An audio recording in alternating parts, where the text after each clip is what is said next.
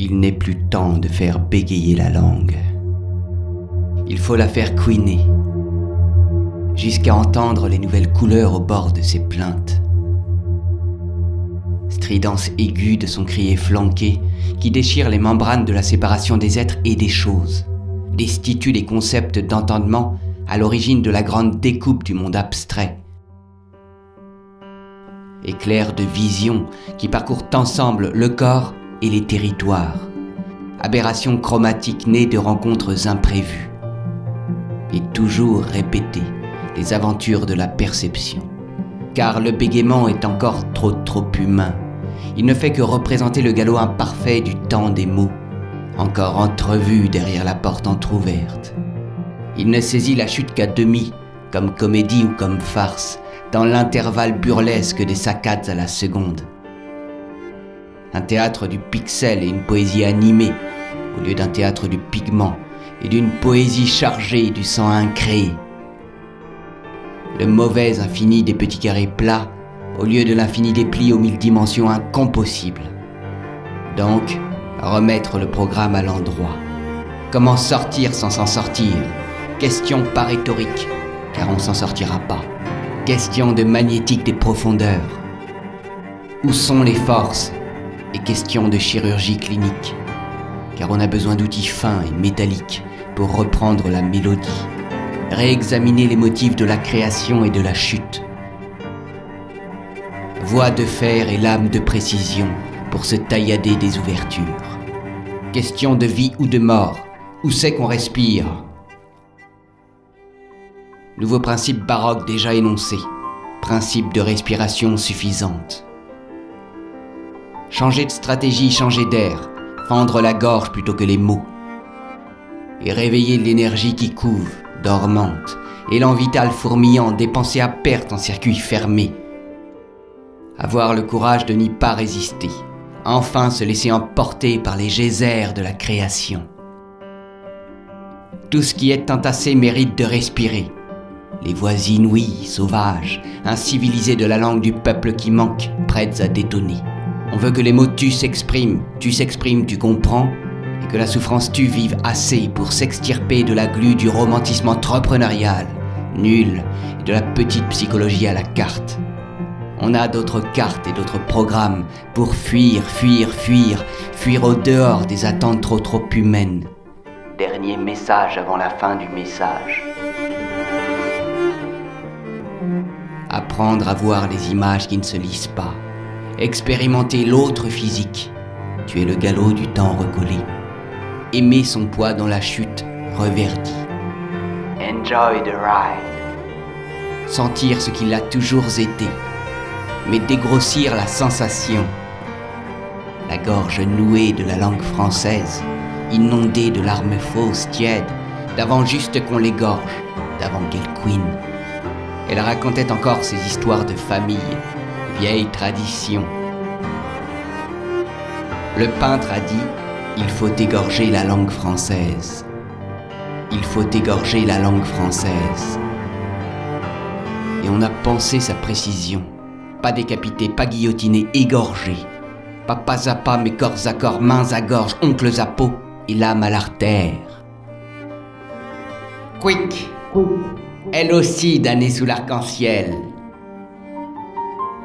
Oh, l'égorgement rêvé de la langue française et les mots encore vivants qui en giclaient nerveusement. Les vaisseaux ouverts qui s'échappent à l'intérieur, se répandent et s'envolent, flottés dans l'air nouveau. Une image surgit. Toute petite image derrière le crâne évidé, qui s'est agrandi au projecteur universel. Petite bulle de savon rouge brillant, caillot, poche de sang qui éclate en mots chaotants, le cerveau sans carotide de la langue tranchée, le cerveau s'asséchant. Et bientôt, la pensée s'effrite comme du pain sec. La pensée rassie, racise la pensée racornie, dans tous les sens possibles et dans tous les autres.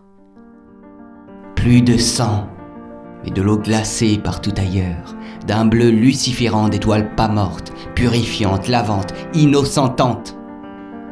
À une goutte de distance de se coller à la conscience des mondes possibles.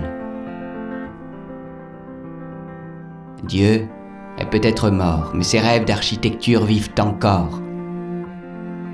Voilà la langue.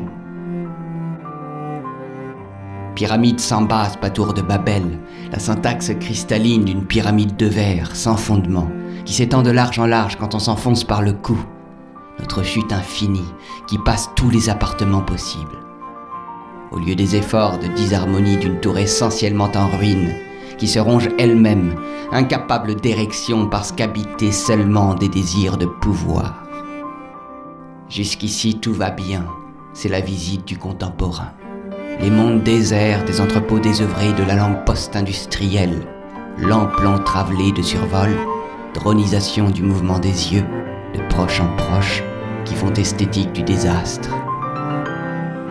Ancien programme, machine rouillée, matériaux à restaurer pour retrouver ce qui s'y rappelle, le sens du geste. La réflexion parfaite, non séparée, l'abolition de la réflexion. L'acte d'exister sans agir. L'œuvre anonyme sans auteur. La contemplation. Au point exact où se rencontre la pensée cristal, pure et minérale, incolore aux yeux d'avant, désormais vivante comme de la roche, désormais immobile et mobile.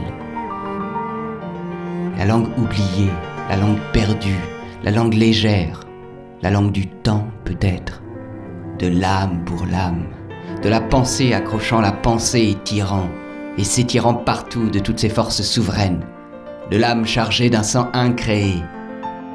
Car nous sommes tous peut-être, comme dit Baric, des taches rouges qu'on a renversées. Et pourquoi pas noir goudron sorti des fonds d'une autre terre sans fond, en irruption? Taches volantes, flaques coagulantes qui flottent en l'air indéterminé, attendant fatigué comme on attend l'avenir.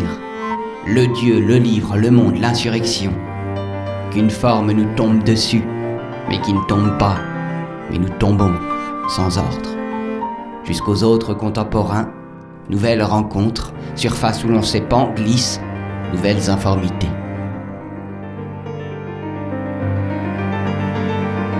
Penser n'est rien d'autre qu'une longue préparation à ces rencontres sans circonstances partagées, sinon la seule, la chute. Parfois la pensée se rencontre, et la rencontre a lieu dans la pensée. C'est réel. Alors on pense, on se prépare.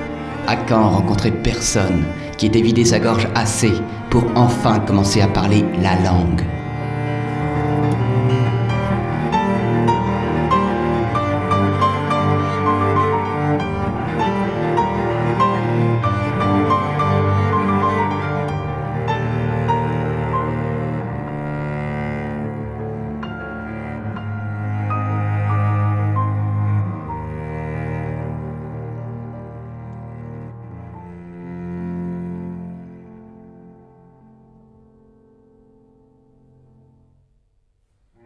la gorge nouée de la langue française, inondée de larmes fausses, tièdes, d'avant juste qu'on l'égorge, d'avant qu'elle couine.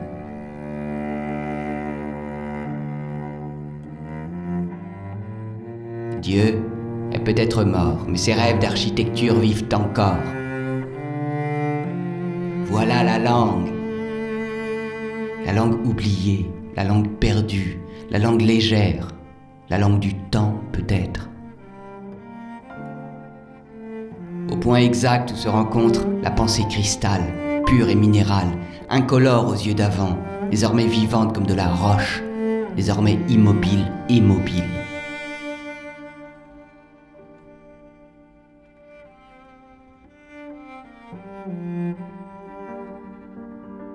Le peintre a dit il faut égorger la langue française.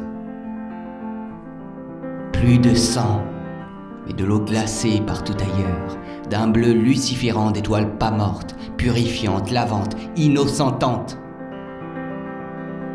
À une goutte de distance de se coller à la conscience des mondes possibles. Tu es le galop du temps recollé. Penser n'est rien d'autre qu'une longue préparation à ces rencontres sans circonstances partagées, sinon la seule, la chute. La pensée se rencontre, et la rencontre a lieu dans la pensée. C'est réel. Alors on pense, on se prépare. À quand rencontrer personne qui ait vidé sa gorge assez pour enfin commencer à parler la langue?